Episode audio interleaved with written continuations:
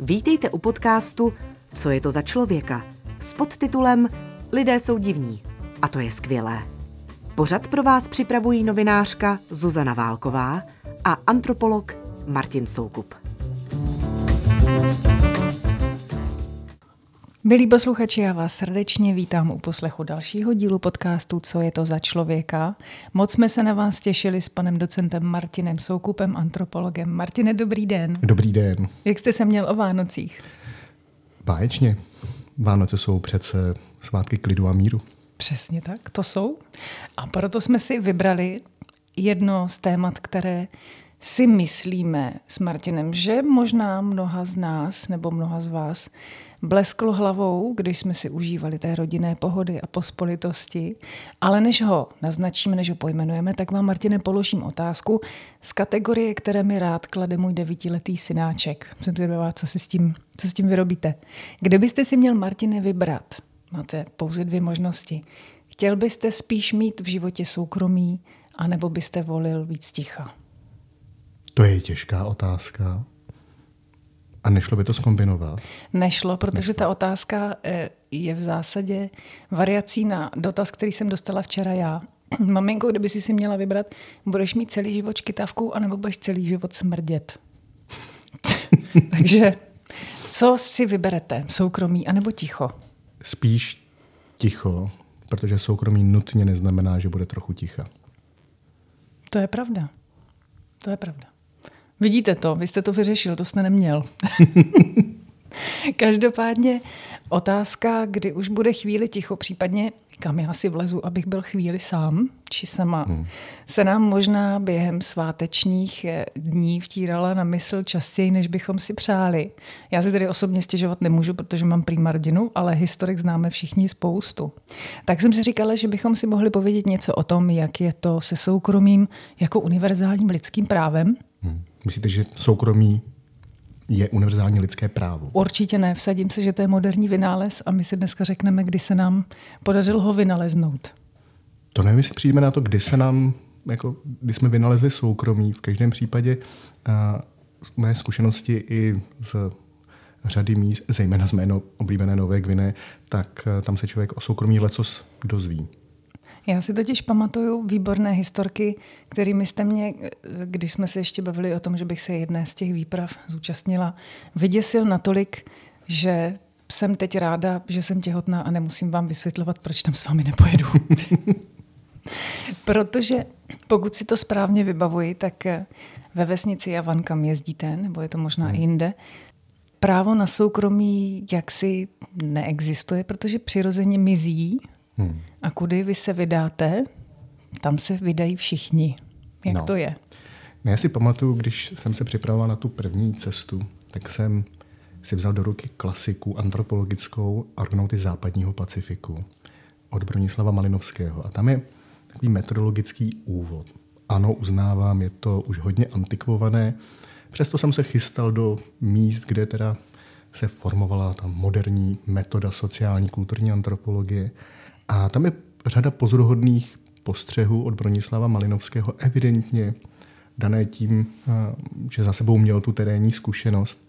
A jedna z těch rad od Bronislava Malinovského zněla, že když se člověk bude cítit unavený, že to nejlepší, co může udělat, je vyrazit na procházku osamělou někam a že tam člověk načerpá sil a pak se zase může pilně pustit do práce a kdykoliv jsem se vydal na osamělou procházku, tak nikdy nebyla osamělá.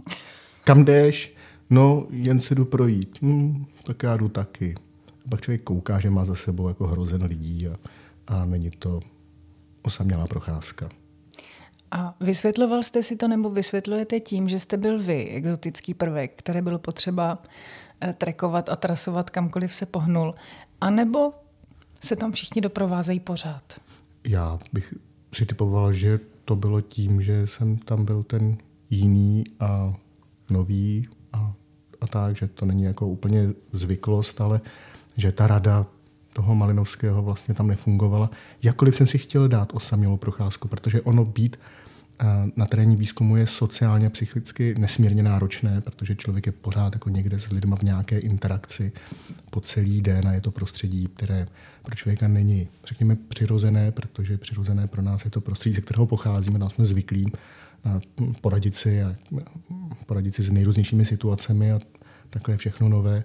A vlastně, ale i později, když jsem se tam vracel, tak jsem vlastně nebyl schopen dát osamělou procházku. Vždycky s náma někdo byl. A když si obyvatel vesnice Javan usmyslí, že mámo, teď mě nech, je to požadavek, který tam místní znášejí, nebo táto, prosím tě, já si teď někam na chvíli vlezu, tak eh, mají se kam uchýlit vlastně. Já nevím, jak tam ty domečky vypadají. Tak ty domečky, my to víme s kolegou docentem Bláhou velmi přesně, protože tu vesnici jsme svého času mapovali, včetně všechny domky, včetně toalet, suchých záchodů, takže třeba teď víme, kolik má průměrná papuánská rodina toalet pro svou potřebu. Číslo po mně teď nechtějte, protože si to nepamatuju, ale obvykle to je víc než jedna toaleta. A, ale tam nejsou jako pokoje, že by a, to byly jako soukromé pokojičky, jako my třeba děláme pokojičky dětem. Je to ten model, který známe, ale vlastně i z, třeba z českého prostředí, z doby před třeba stolety, možná i méně, kde vlastně byla jedna obytná místnost a tam prostě všichni zkrátka dobře žili. Když jste zmínil Malinovského a to, jak je náročné, psychicky náročné i na pozornost náročné, vyskytovat se další dobu v cizím prostředí, tak mě hned napadlo, že ona to vlastně není nutně otázka přesidlování z kontinentu na ostrov, ale ono úplně stačí vyskytovat se delší dobu v jiné než naší vlastní domácnosti, kdy člověk neví, kdy si může co vzít, kam může jít, kde může zůstat sedět, kdy může promluvit, jestli může jít na procházku, kdo ho má doprovázet a podobně. Takže je to vlastně všechno zase blížší, než by se zdálo. Naprosto s vámi souhlasím, protože když člověk třeba právě na Vánoce, když se třeba sjedou rodiny a mají třeba ve zvyku slavit je dohromady ve větší skupině lidí, tak za prvé to je náročné, člověk není ve svém prostředí a právě neví, kdy a kam se třeba může úplně uklidit. Když je třeba dům plný lidí, tak, je to, tak to může být náročné. Ono je to občas zajímavá situace i z pozice hostitele nebo hostitelky, protože vy vidíte, že vaši nejbližší by hrozně asi něco potřebovali, ale protože jak si emanují zdvořilost, tak vy se jim to snažíte přečíst ze sítnice, co by jim tak udělalo radost. A oni na všechno z té zdvořilosti říkají, že to nepotřebují. Když víte, že by si třeba šli odfouknout, na chvilku lehnout, nebo že by si něco zobli, tak eh, jsou to chvíle, kdy se v zásadě naše bubliny zdvořilosti neustále srážejí, odrážejí se od sebe. Hmm. Může se to proživovat třeba i na takových drobnostech, kdy tomu hostiteli, hostitelce, eh, té hostitelské rodině třeba chcete jenom pomoct nějakými věcmi, třeba pomoct umít nádobí, jo, naskladat to třeba domičky nebo umít pod vedřezu, utřít nádobí, tak ne, ne, ne, to není potřeba, já to udělám. Vánoce jsou, možná bych tomu přeřadila nové přízvisko Velké vyjednávací svátky. kdy se snažíme být na sebe tak strašně hodní, abychom si neublížili. No tak však eh, od toho ty Vánoce jsou, jsou to přece, jak jsme říkali na začátku, svátky klidu a míru. A té pospolitosti na různé způsoby. Mimochodem, eh, přebruslila bych k tomu tématu, eh, které jste naznačili před chvilkou, a to je mapování rodinných vztahů. Mm-hmm. Protože já jsem nikdy nezažila k příkladu jak to funguje v takzvaných patchworkových rodinách, mm-hmm. kdy jedna rodina se rozpadla, dobře to dopadlo a pak se spojila s druhou rodinou. Mm-hmm. Ale předpokládám, že v Javanu to bude mít ještě zajímavější variace.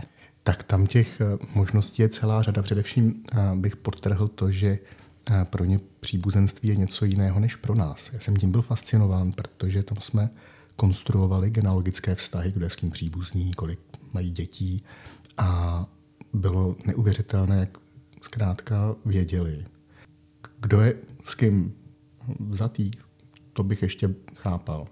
Ale že si pamatovali, kdo má kolik dětí, v jakém pořadí se narodili a jak se jmenují. Kdy třeba ten pár má třeba i klidně 80 dětí.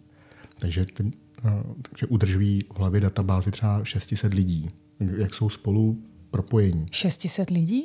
No. Každý žijící jednotlivec má v hlavě 600 lidí? No. Teda asi kromě malých, jako malých dětí to pochopitelně ne, ale jako ti dospělí, dospělí lidé, ty si prostě pamatovali, kdo je s kým příbuzný. Ona to teda byla jako hrozná práce a bylo zajímavé, jak tam z toho vycházely také zajímavé věci, protože když člověk, tak řekněme, v tomto případě si asi dovolím říct slovíčko mapuje ty genealogické vztahy, tak to nejde jako nakreslit na jeden velký papír. Takže si člověk dělá postupně poznámky, kreslí si části těch grafů a pak je k sobě skládá a jestli to k sobě sedí. A, a ono to občas nesedělo. A tak jsme se doptávali, tady jste hm, říkali, že tahle holčička, ta, se, jako ta patří těmhle těm rodičům a teď tady na tomhle tom je, že patří úplně jiným. A asi pamatuju, jak ten terénní asistent Benny, to nám vstupuje do, eh, do našich podcastů a asi vstupovat bude, protože je opravdu studnice historik, tak on říká, no to sice jo, ale tihle, oni měli jenom samý chlapečky, tak jim to bylo líto, tak si jim řekli, tak jim jí dali. Tak patří teď jim. Ne, ne. Ano. Že si poslali to děvčátko mezi sebou? No. Teď jsem se na tom zasekla, myslím, že toho ticha si všimli všichni. Normální adopce. Akorát to neřeší tak komplikovaně s úřady, tak si řekli, tak my bychom rádi holčičku, tak, tak jim jí dali. A v jakém věku si ten dáreček předali ty rodiny jedna a rodina dvě? Ta holčička byla malá, pokud vím. Že to bylo tak, jak si se dobře vzpomínám, tak kolem třeba čtyř let, pokud si ji předali. To už není úplně malá, taková holčička, vidíte? No jo, jenomže máme tady takovou jako představu nějaké, uh, že rodiče s těmi dětmi mají vlastně sdílet nějakou biogenetickou substanci, jo, že sdílíme ty geny a tu, a tu krev ale tam třeba není nic neobvyklého, že zkrátka ty děti třeba odejdou žít na, na nějakou dobu třeba ke strýčkovi, k tetičce, že je to takové, řekněme, více tekuté než u nás. Ty vztahy tam jsou takové, řekněme, v tomto ohledu, že moc neřeší jako tu genetickou, to sdílení těch kopí genů. A není to ale v kulturách jako nic neobvyklého. To my máme tuhle tu představu, to je lidová biologie západu, ale jsou společnosti kultury, kde se chápe příbuzenství trošku jinak. Třeba v polinéckých eh, kulturách není nic neobvyklého, že příbuzní jsou ti lidé, kteří, tak říkajíc, jedí ze společného košíku. Že vypěstují něco na zahradách a to je to, co je vlastně spojuje. Že to nejsou ty geny, nebo že to není ta krev, ale že to je třeba ten společný košík, že to je to, co spolu třeba vypěstují. Ale těch drobností tam potom v těch hm, genologických vztazích bylo relativně dost, k tomu se ještě, když tak dostaneme. Já bych se ještě s dovolením vrátila k té holčičce. Ono to asi patrně, to, že si rodina jedna a rodina dvě mezi sebou poslali děvčátko, asi taky neznamená, že by děvčátko už tu původní rodinu nikdy nevidělo, jestli to chápu správně. Přesně tak, tak to je Takže to o, o dva domky vedle. Přesně, od dcerky neodejdou, vyrvávání z náruče, tak, přesně tak. traumata celoživotní, tak to se asi neodehrávají. No my jsme, když jsme se potom dívali s kolegou na ta data, jsme propojili totiž s těmi domky. Takže my víme vlastně, kdo žije v kterém tom domku a jak jsou mezi sebou příbuzní. A tam se ukazuje, že některé ty předpoklady, třeba i v oboru jako sociobiologie, že ty nejdůležitější příbuzní odcházejí žít někam, někam daleko a tudíž nemůžou podporovat své příbuzné, tak je vlastně milná, protože ti eh, významní příbuzní odcházejí žít třeba 100 metrů vedle. Že si postaví domek 100 metrů od rodičů nebo se přestěhují blízkosti toho manželského partnera, partnerky, že jsou vlastně jako kousek od sebe, že si vlastně můžou pořád dávat ten support, pořád vlastně jsou v nějakém kontaktu. Je to prostě relativně malá komunita. No a když jste zmínil jiné pojetí příbuzenských vztahů, tak to předpokládám, že na tom byste asi dokázal strávit celý semestr a možná i trávíte se svými studenty celý semestr. Rozhodně. Je to tak pojďme téma. mi dát zápočet za to, že mi to teď schrnete. No, tak to je právě potřeba ten celý semestr. Teď tak tím... třeba na té, na té vesnici Javan, byste to nějak přiblížil. Vždycky, nebo to nejjednodušší, co můžeme vlastně říct, že kultury společnosti se liší zkrátka v tom, jaká jsou pravidla rezidence po uzavření sňatku. U nás je třeba typické dnes, že všichni mají potřebu odstěhovat se od rodičů, a což je třeba v době puberty asi velký sen mnoha dětí, protože rodiče jsou nejhorší. Rodičů? Mm, Někdy taky. Protože rodiče jsou to nejhorší, právě protože jsou to rodiče, tak to je potřeba uh, odejít. A potom je zvykem třeba mít uh, pronatou vlastní nemovitost nebo v Česku sen, prostě vlastnit tu nemovitost, i když se zadlužím do konce produktivního věku. A tomu se třeba říká neolokalita. V jiných společnostech je třeba zvykem takzvaná patrilokalita, že ten manželský pár po uzavření sňatku žije v blízkosti, uh, nikoli nutně s, se svým tchánem a tchýní, ale v jejich blízkosti ze strany toho, toho manžela.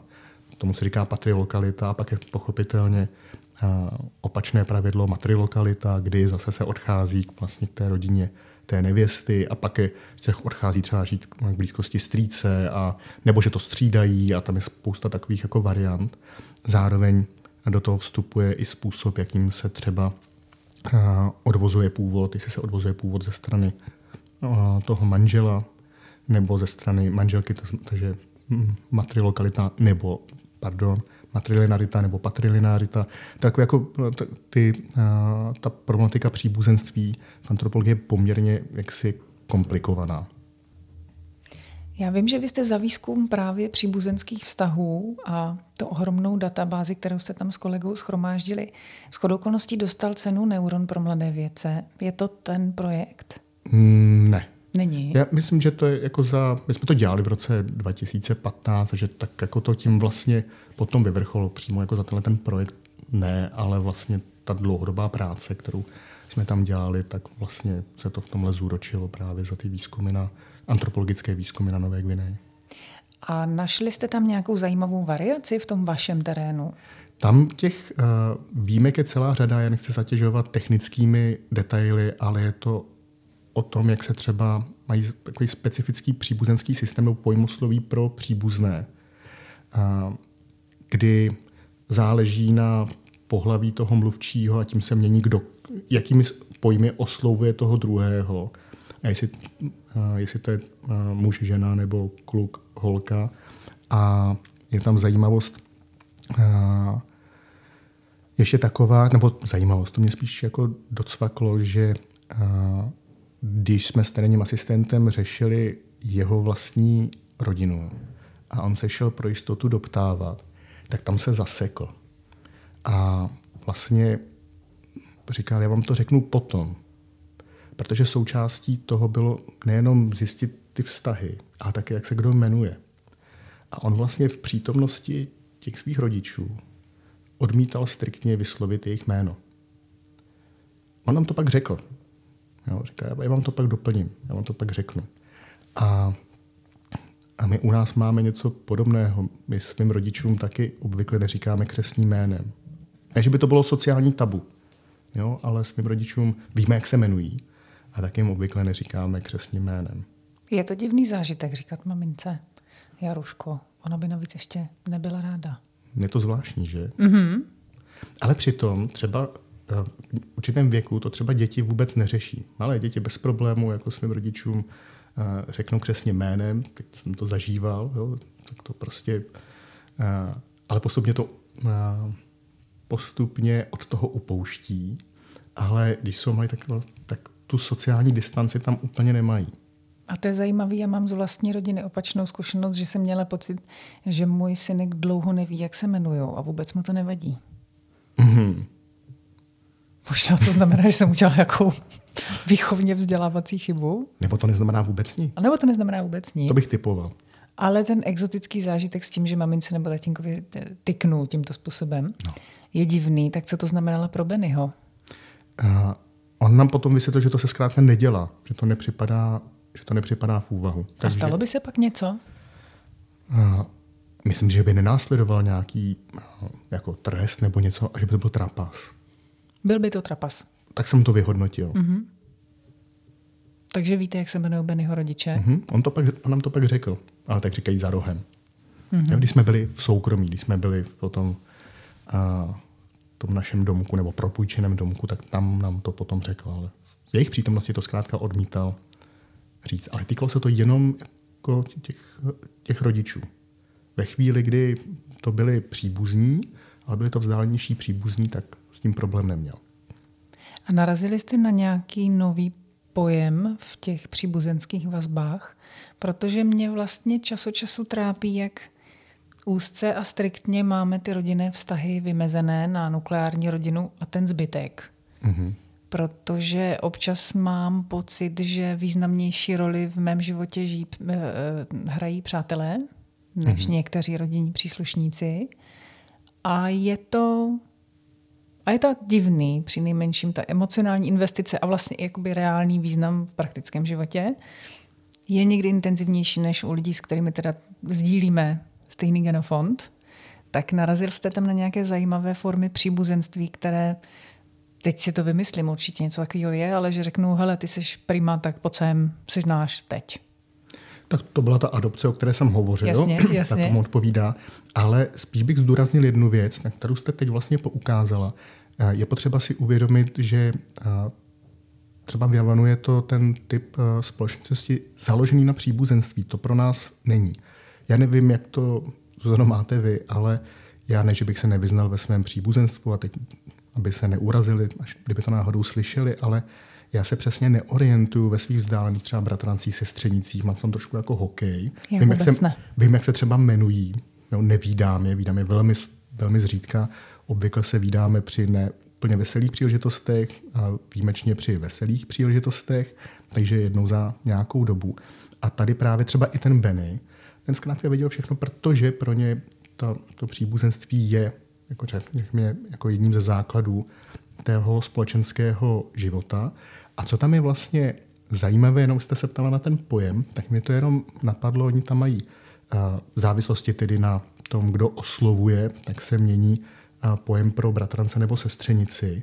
Takže pro bratrance, pokud je oslovován tedy bratrancem, nikoli sestřenicí, tak je tam výraz oruk, který ale má širší uplatnění. Oni k tomu dodají na, takže to slovo je orukna, což je přivlastňovací a, a je to rozšířený jako na i a, vlastně geneticky nepříbuzné, bych tak řekl. Takže mě třeba oslovuje, oslovují, včetně Bennyho a další, tak mě oslovují orukna. Je to hezký. Což je zároveň jako, chápu tu kategorii jako třeba jako známý, kamarád, něco takového. Jo? Takže mě osloví v podstatě jako bratrance v té generaci. To je hezký. Vy jste náš. tak. Pojď sem náš. Vrátil se nám náš výzkumník, náš vlastní rodný. Vrátil se na náš oruk. No. Každopádně, když jste zmínil ty bratrance, eh, teď mi naskočilo, a je to vlastně trapná záležitost, že jsem třeba třikrát v životě potkala, eh, tehdy to byli malí kluci, dnes už jsou to dospělí muži, Eh, jsou to nějací mý prabratranci a já si za živého boha nejsem schopná ve svých 39 letech vzpomenout na to, jak jsou se mnou zpříznění. Ono to nebude nic komplikovaného. Ale jakmile eh, dojde na pratetu z maminčiny strany, tak tam někdy se mi ten mozek zasekne a končím. Mm-hmm. A e, takže já doteď vlastně nevím, jak ten, říkejme mu třeba Lůďa, kdyby náhodou nás poslouchal, tak aby se neurazil, že si ho nepamatuju. Tak e, když mi někdo řekne, že Lůďa si na tebe ptal, tak mě to vždycky zvláštně potěší a zároveň cítím osten výčitek svědomí, protože vůbec nevím, kdo to je. Každopádně, kdybych chtěla být antropoložka, tak jsem právě selhala epochálně. Protože ne. prateta z maminčiny strany, to už je na mě fakt moc. Ne, to není selhání. To vůbec není selhání. Já jsem teda učil antropologii příbuzenství, nebo eh, mám i eh, třeba jednotlivé přednášky na to, ale to neznamená, že se vyznám ve vlastním příbuzenstvu. A pro mě třeba bylo takovou velkou záhadou, babička teda už je po smrti a tam mě mnohokrát vysvětlovala, kromě toho, že byla nějak zpřízněná s Boženou Němcovou, to jsem ještě pobral, ten příbuzenský vztah, ale ona mě nějak vysvětlovala, matně si vzpomínám, že nějak jako sestřenicí vlastního otce. A říkal tak jsem teď si... slyšeli jste to kovové cinknutí. tak to se mi zadrhly okruhy v hlavě. A já jsem si říkal, to není možný. A ona mi to opakovaně vysvětlovala. Tam došlo k nějakým jako posunům generací, jakože to nebyl žádný incest nebo něco takového, že to prostě jako byl jenom posun nějakých generací. A já jsem si vždycky říkal, to je báječný příklad na, na, do výuky. Tak jsem to si to vždycky rozkreslil tím, těmi antropologickými schématy, ale pak jsem to vždycky ztratil. Teď už se babičky bohužel nezeptám. Takže vůbec nevím, jak to bylo. Pardon. Já jsem se opravdu, mám to teďka úplně stejný, eh, stejný potíž, stejný problém s schopností abstrakce, který u mě nastává, kdykoliv se dívám na vyšší počet číslic na řádku. Takže dobře, možná byste mi to nakreslili. No, jestli i ty stromy jsou komplikovaný docela dost. Každopádně, když jsme eh, se začali povídat o vánočním blahu. Já bych, ano, ještě, pardon. já bych ještě zůstal u toho příbuzenství, protože vždycky se v, každém, jako v každé rodině se najdou nějaké takovéhle uh, anomálie, typnusy, prostě se tam, jako něco tam někde jako je. A my jsme v Javanu narazili na jednu fakt jako dobrou. A tam jsme skládali tak k sobě ty genealogické vztahy. A tam právě, jako, když to k sobě nesedí, tak to znamená, že tam jako buď něco je, že to člověk buď špatně pobral, špatně si to nakreslil, špatně zaznamenal, anebo tam je právě nějaká anomálie. A takhle jsme tam jednu anomálii viděli. Tak jsem se ptal toho Bennyho a říkám, hele, tohle vypadá divně. Tohle nějak k sobě nesedí. A teď si pomyslně začal drbat hlavu a moc to z ní nešlo ven. A, a pak říkal, no, to ono to je v pořádku. A nám tam vycházelo, že bratr se sestrou spolu mají hned několik dětí. Au. Takže tam byl tam jsme našli incest a pak teda to nech, nechtěl to moc přiznat, oni jsou přece jenom křesťaní, takže to nechtěl moc přiznávat. No a pak se teda rozpovídal a říkal, že to se zkrátka stalo. Tak eh, zpočátku je snad vyhnali z té vesnice, protože, protože incest. Pak zjistili, že nadále se rodina rozmnožuje. Tak je přitáhli zpátky do té vesnice, aby je měli tak říkajíc pod kontrolou. Mm-hmm. To je citlivé téma, na které se snažím zareagovat dvojím způsobem a ty dva způsoby se vylučují. Za prvé bych řekla něco jako ty vogo. to musí být super na Vánoce. A z druhé strany samozřejmě eh, se musím tvářit, že téma incestu je v antropolo- antropologii věčným námětem, nad kterým se nepozastavujeme. Přesně tak. To vždycky, když dojde na, na povídání si o normativní složce kultury a ptám se na to, co to je tabu, nevím proč, ale vždycky to tam padne. Třeba tabu incestu. Když žádám, aby se mě řekl nějaký příklad, vždycky tam padne, no jasně, tabu incestu, to je všude. No a aniž bychom tedy se odebrali zase do oblasti tabu, o které byste jistě zvládl hovořit celý semestr, tak konkrétně eh, v oblasti, kam vy se vracíte, souvisí to tabu v Javanu s příchodem křesťanství, anebo je to věc, která je starší než křesťanství? To je věc, která je starší než křesťanství, jednoznačně. A křesťanství nám přináší spíše třeba nějaké pojetí hříchů, přestoupení norem chápaných jako hřích. Mimochodem, tam jsem se potkal s člověkem na Papuji, jsme si povídali, on byl z Nové Británie a, říkal, no já jsem studoval na vysoké škole. Tak jsem mu říkal, a co jsi jako studoval? A on říkal, že studoval synologii. Říkal, synologii? Dobře. A tak jsem se ho vyptával na nějaké detaily a pak se ukázalo, že o Číně neví vůbec nic. Ale zatímco o hříchu toho věděl hodně. On vystudoval hříchologii. Synologie by byla ale taky skvělá. To úplně vidím bakalářský program. Mm-hmm. Že jo? Ano. To by se dalo. Ježíš, to by bylo dobrý. No a každopádně, když jste tady zmínil historku, jak jste mapovali, až jste se domapovali k brat, bratrovi a sestře, tak nerozvrátili jste tam nějakou rodinu, že ne? Ne, to myslím, že ne. To, já se to na, ne.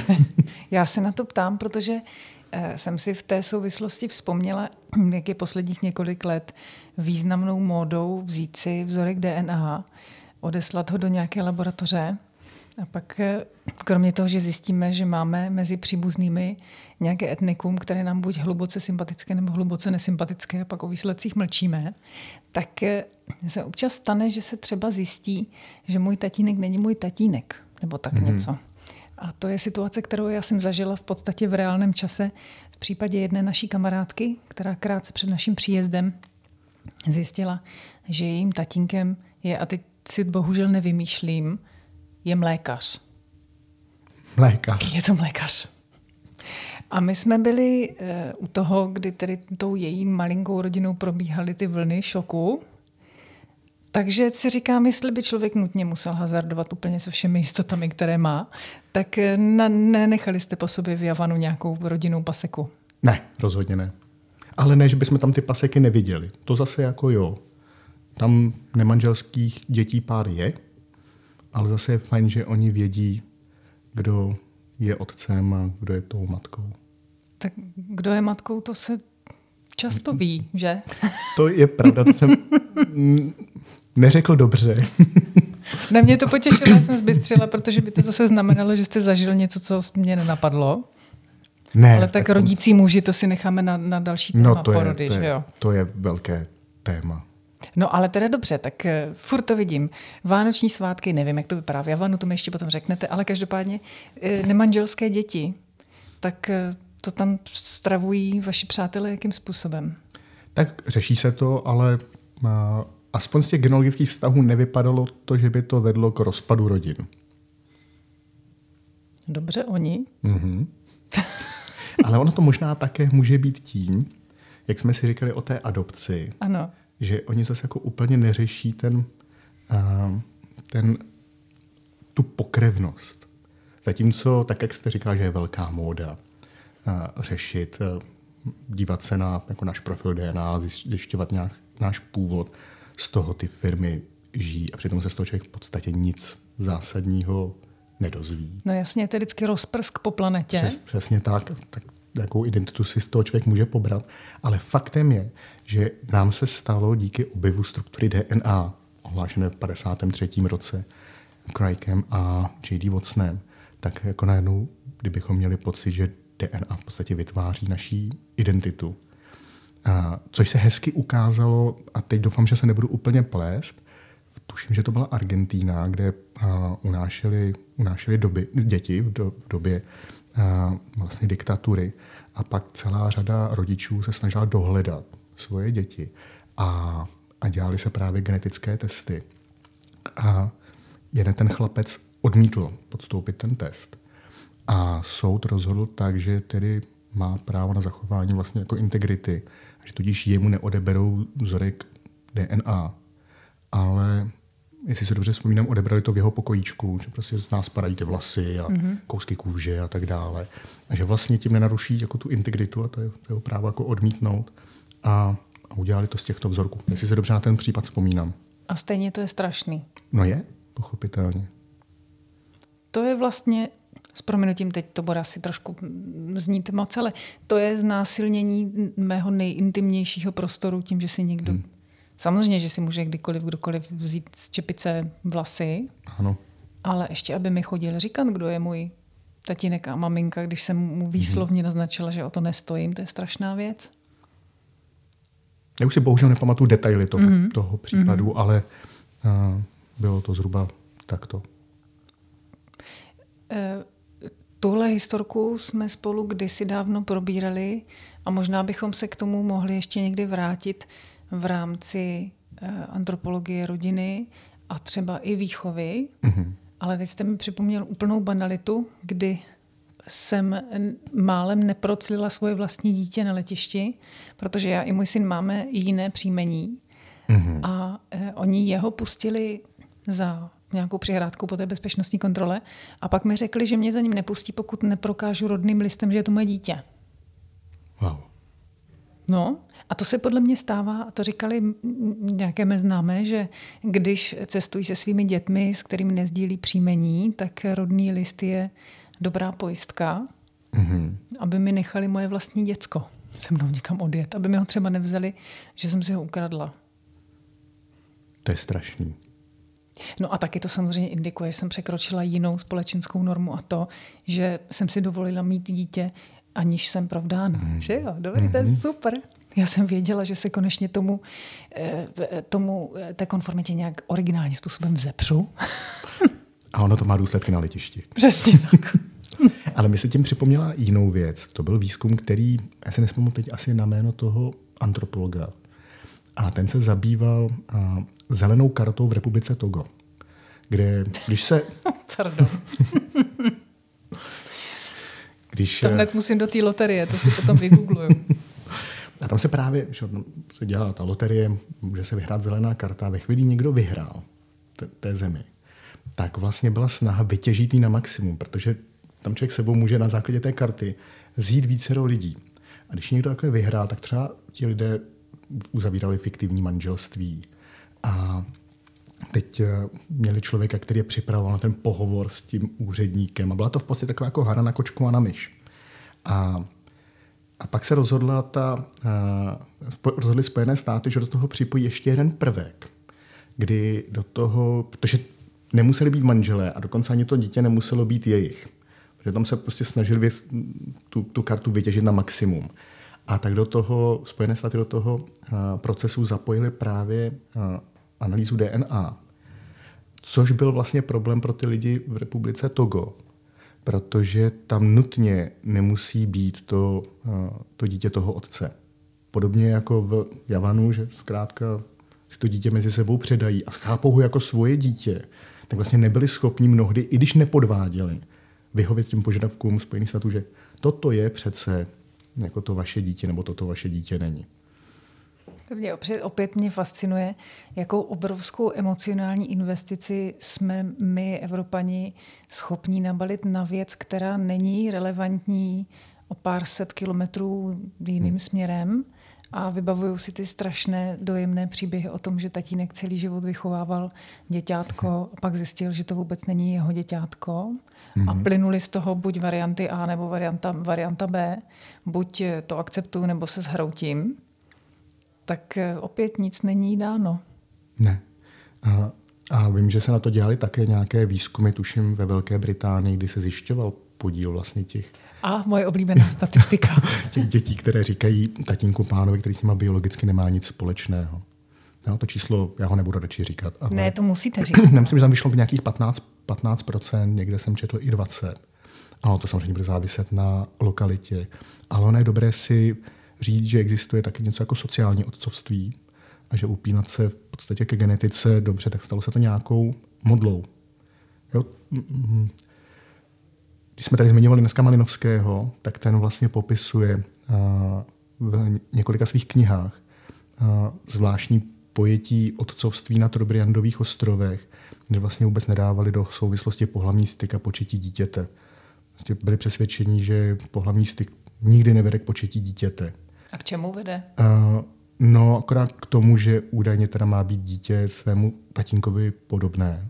To bylo požadavek, že by mělo být nějak podobné tomu dítěti, ale jinak pohlavní styk nechápali jako to, co vede k početí dítěte, protože dítě se počne tak, že duch Baloma se stoupí do luna ženy a tím žena se stane gravidní, ale přišlo by jim divné, kdyby dítě nemělo svého sociálního otce. Tam svou roli sehrával strýček z té matčiny strany, který byl tím, který vychovával, který zásoboval sestru své rodin, rodinu své sestry, zásoboval jídlem a ten otec těch dětí, ten tam měl tu roli jinou, ten si s těmi dětmi hrál a zároveň zásoboval rodinu své vlastní sestry. Těm potravinami tam vlastně byla oddělena role ta trestající a vychovávající a hrající si. Že? V Evropě dlouhou dobu ten otec měl tu ambivalentní tvář. Jo? To byl ten, který vychovával a zároveň to byl ten, se kterým se dalo hrát. Jo? Že měl tu, tu roli, kdy se i říkalo, počkej, až přijde tatínek. Jo? Který bude ten... Aby si pohrál? Ne, to byl ne, aby, počkej, aby, až přijde tatínek, aby, aby se zavřel v pracovně s novinami. Ne, aby třeba potrestal, že zlobíš, jo, takhle, jo, jo, počkej, až přijde tatínek, ano, tak jo, to a, a zároveň dokázal být ten, který se třeba uměl s dětmi hrát a tady ta role byla oddělena, ale vůbec nechápal nějakou souvislost, eh, souvislost mezi pohlavním stykem početím dítěte a aby dítě nemělo sociálního otce, považovali za anomálii, že to je zkrátka jako něco divného. A když jste mluvil o té fyzické podobnosti, tak znamená to, že vezmete miminko, které vypadá každý týden jinak a, a hledáte prvního nebožáka, který, na které ukážete prstem a řeknete, to je táta. Ne, tam se, tam se předpokládal, tak byl uzavřený snětek, že to je, jako, že to je ten tatínek a no, to dítě, co by nebylo podobné. Že jo. Já jsem dokonce četl, a to je teda, jako to už zabrušujem do témat, která už můžou být lehce choulostivá, ale četl jsem kdysi dávno nějakou studii, kde jak se říká, ten je ti ale podobný. že to častěji říkají příbuzní té ženy. ještě potřebuji vytvořit to pouto. Jasně, že si zichrujou, aby Jo. nebyl škandál. Ten je ti ale podobný. A já teda náhodou to vidím na miminech, Tak určitě. že jo? Hned od narození. Hned první minuty. No jistě, Je to poznání. No jistě. celý táta. Ano. Ahoj, Rudánku. No a když jsme To nevím, tak- jestli máme tam nechávat tohle. To. Ne, to tam necháme. To, Jo, já dobře. bych ráda vlastně cítím jistou povinnost upozornit své přátelé i naše posluchače, nehazardujme s těmi DNA testy. To bych doporučoval. Ale uvědomí si, že jako jsme po Vánocích, ale jsme tady otevřeli takhle velké a pro někoho možná strašidelné téma. No tak si vemte, kdybychom to otevřeli před Vánoci. To je pravda. Po Vánocích už to už jsou všichni polomrtví. Možná by to bylo lepší před létem. Jakože ve, Ne, v létě se líp bydlí pod mostem, když opustím rodinu. Teď je zima. Prásknu dveřma. Aha. tak každý škandál má svou ideální dobu, kdy je dobré ho otevřít. A kdybychom se tedy ještě vrátili eh, závěrem eh, k námětu, jimž jsme dnes začali, a to je to soukromí, Ano. tak eh, jak... A teď nevím, na co se chci zeptat. To musím vystřihnout. Ne, tak se zeptám já. A kdybyste si měla vybrat mezi tichem a soukromým, co by to bylo? Já si myslím, že bych si vybrala ticho. Já jsem měla tu výhodu, že jsem o svojí vlastní otázce měla šanci trochu přemýšlet, poněvadž můj vztah k soukromí je poněkud ambivalentní. Eh, Od 13 let jsem bydlela na, bydlela na internátě a potom přibližně do 24 let různými způsoby s různým počtem cizích lidí. A vyvrcholilo to soužitím s úplně cizím pánem na příšerném, strašlivém sídlišti na kraji Prahy, který eh, se v tom dvoupokojovém bytě se mnou ocitnul jenom proto, že jsem potřebovala zaplatit nájem a potřebovala jsem někoho do vedlejšího pokoje. A ten úplně cizí pán si jednoho odpoledne ke mně sedl ke stolu v kuchyni a říkal, Zuzanko, já na tebe vidím, že ty potřebuješ v životě někoho, kdo ti zastane tu otcovskou roli.